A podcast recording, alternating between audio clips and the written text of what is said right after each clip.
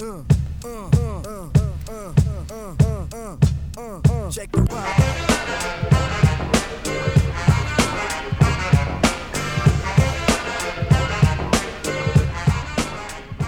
Hello and welcome to Udcast episode 16. This is Head of School Dan Glass with you once again, exploring the Souls curriculum here in the Sound Lab at the Brandeis School of San Francisco. Happy 2017 uh, to all of you Udcast listeners out there.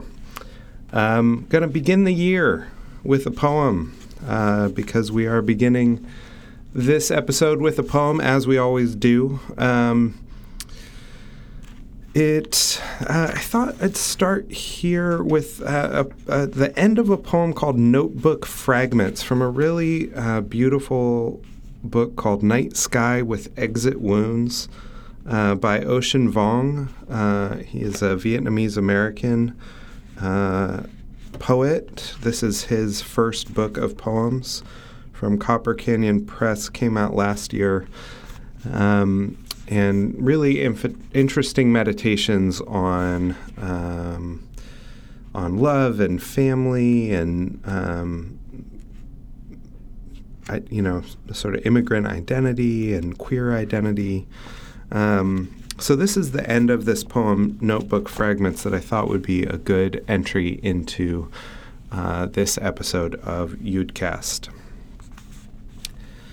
When the prison guards burned his manuscripts, Nguyen Chi Thien couldn't stop laughing, the 283 poems already inside him.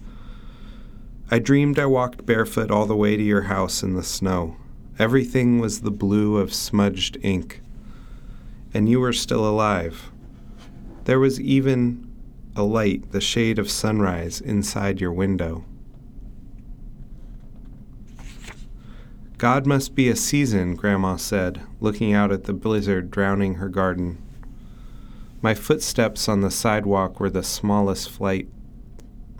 Dear God, if you are a season, let it be the one I passed through to get here. Here, that's all I wanted to be. I promise. Love that line, Dear God, if you are a season, let it be the one I passed through to get here. It's a beautiful one, uh, and it, it also it's highlighted on the back of this book. Um, but it was it was the idea of being here and being present that I thought would be a good lead in uh, to the good cast here today. So, you know, we left in rain and fog in December, and we're back now in January in rain and fog. And well, the Glass household was beset by a head cold right at the end of break, of course, because of course such things must happen. I returned to school this week with a not insignificant pep in my step. That isn't to say we didn't drag a bit on Tuesday morning as the routines reset, but it was a joy to come back to these warm halls and smiling faces. I had an encounter with a third grader on Tuesday morning that summed it up well. I was out in the lobby filling my coffee mug to maintain that peppy step and saw her in the sweet sorrows of parting from her mother, hanging on the banister, not quite ready to be back. So I stopped over and we talked about the break, the time with family, the amazing Warriors game experiences she had. And at the end of a few minutes of smiling reminiscing, she was herself again, fully returned and bouncing up the stairs to class. I was reminded by the interaction how much our kids are mirrors of us despite their unique humanity, how much our work of settling back into our routines is relayed to them and then replayed at one quarter scale. I was reminded, too, what wonderful opportunities each of us has to impact each other positively simply by stopping and being present together. Tuesday evening, there was a Shiva for a Brandeis grandparent, which included a truly beautiful service that filled me with the bittersweet, bittersweet warmth of iron strong family bonds severed physically by loss, and a deep appreciation again for the creative and welcoming spirit of Jewish life in San Francisco. The mirrors in the home were covered, as is Jewish tradition, to relieve the mourners from the distraction of appearance.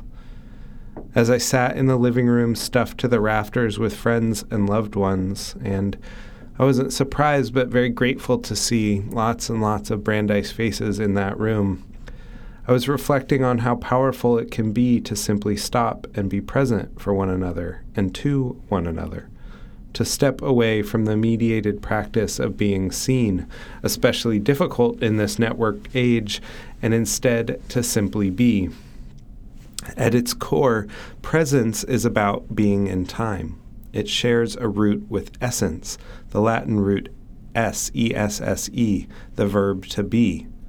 Such presence is especially hard to muster and of utmost importance in this mirrored world and in these times of transition. And I'll say uh, on the on the point of uh, being present, there um, is a podcast I like to listen to when I'm in the mood to shut my brain off. Um, and it is uh, Jalen and Jacoby's podcast, um, which is an ESPN uh, podcast. It's Jalen Rose uh, and David Jacoby. Jalen Rose was uh, famously a member of uh, Michigan's Fab Five, uh, a, a, group of basketball players that um, had a big impact on uh, basketball culture uh, before coming to the NBA. Several of them came to the NBA. Chris Webber, Chris Webber was one of them. Um, for all you Warriors fans out there, of course, you know that. Uh, and Jalen Rose was another who went on to have a long career. Um, with the Pacers and other teams, um, and he's become a commentator. And anyway, I listened to Jalen and Jacoby's podcast. It's a uh, it's it's like fluff, like like this sort of effervescent fluff of basketball information. Um, and occasionally uh, they'll get off on uh, sort of tangents. And, and there was an episode uh, last year where they were talking about an interaction between uh, two players on the Lakers, Nick Young and D'Angelo Russell. Nick Young uh, ha- was sort of bragging about. Um, uh, some uh, indiscretions, some cheating he was doing on his girlfriend at the time, and D'Angelo Russell recorded it and then posted it online, and it, it became this big, uh, uh became a big hubbub in the Lakers locker room, and and uh, this was being discussed on the podcast, and they were talking. It was sort of an interesting point that was being made, which was that um, for young people, um, and D'Angelo Russell is a uh, was a rookie last year, so is in his second year in the league. So he's probably 19, 20 years old. Um, and you know, for the people who sort of grew up in this networked age, there is a sense of uh, wanting to uh, have that that moment, not just of of experience of being present to something, but then to have that experience sort of uh, reflected and then affirmed by uh, the response that you get to it on social media. And they were commenting about how at the end of this video, where he's recording his teammate um, saying some things he may have regretted saying. Um, that he says, "Thanks for being on my video," and that's sort of the moment when uh, Nick Young, aka Swaggy P, uh, is sort of realizing what's going on, and that that moment of sort of becoming aware that there will be this doubling of experience, I think, uh, is important. Anyway, it was an interesting.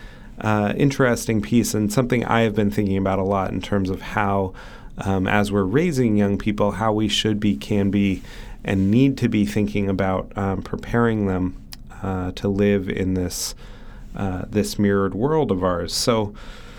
Anyway, driving to school yesterday, uh, iTunes gave me the random play gift of Public Enemy's Don't Believe the Hype.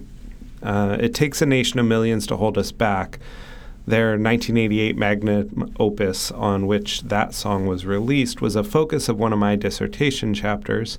Uh, I was I, I, wrote a whole chapter. I mean, this is the amazing world of academia. I wrote a whole chapter on the pauses uh, in the middle of lines in uh, in this Public Enemy record. Um, anyway, it was an important record for me there. It was an important one in my childhood as well. Um, Don't Believe the Hype is a screed against how Public Enemy was being treated by quote unquote the media, which seems monolithic now in its pre internet ability to at least be counted, though, of course, the advent of cable had already at that time splintered the collective attention. You no longer had the broadcast news as the sort of singular voice of. Uh, American experience, or at least um, supposedly singular uh, voice of supposedly American experience.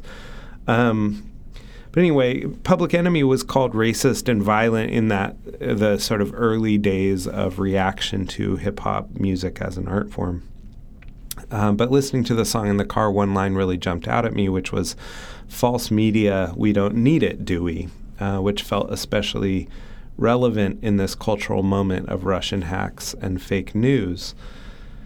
But the idea of false media as such also took me to another engagement with media from yesterday morning when I was checking Twitter and noticed that Ta-Nehisi Coates, an author who I've followed since his shatteringly gorgeous and difficult Between the World and Me was a pick in my book club, uh, he wrote that he was signing off from the network for the year to work on another book. He was getting off of Twitter. And it struck me that the real work of writing had to be done away from the world of pithy quick hits and appearances that Twitter offers, that there is a presence required to do meaningful work in the world, one that the mirrors of our phones and networks sometimes distract us from. I feel grateful to live and work in this community, one that values and teaches this kind of presence, of being present to the world and to each other as a way to honor each other and those we have lost, as a way of engaging with each other and our children in the daily passages, and as a means of critical thinking about this complex and beautiful world of ours. So, on that note, I wish you all truly present weekends, my friends, and uh, Shabbat Shalom to all of you listening yeah. on Shabbat. Uh, here's to to a present, a powerful, and a positive 2017. Until next week.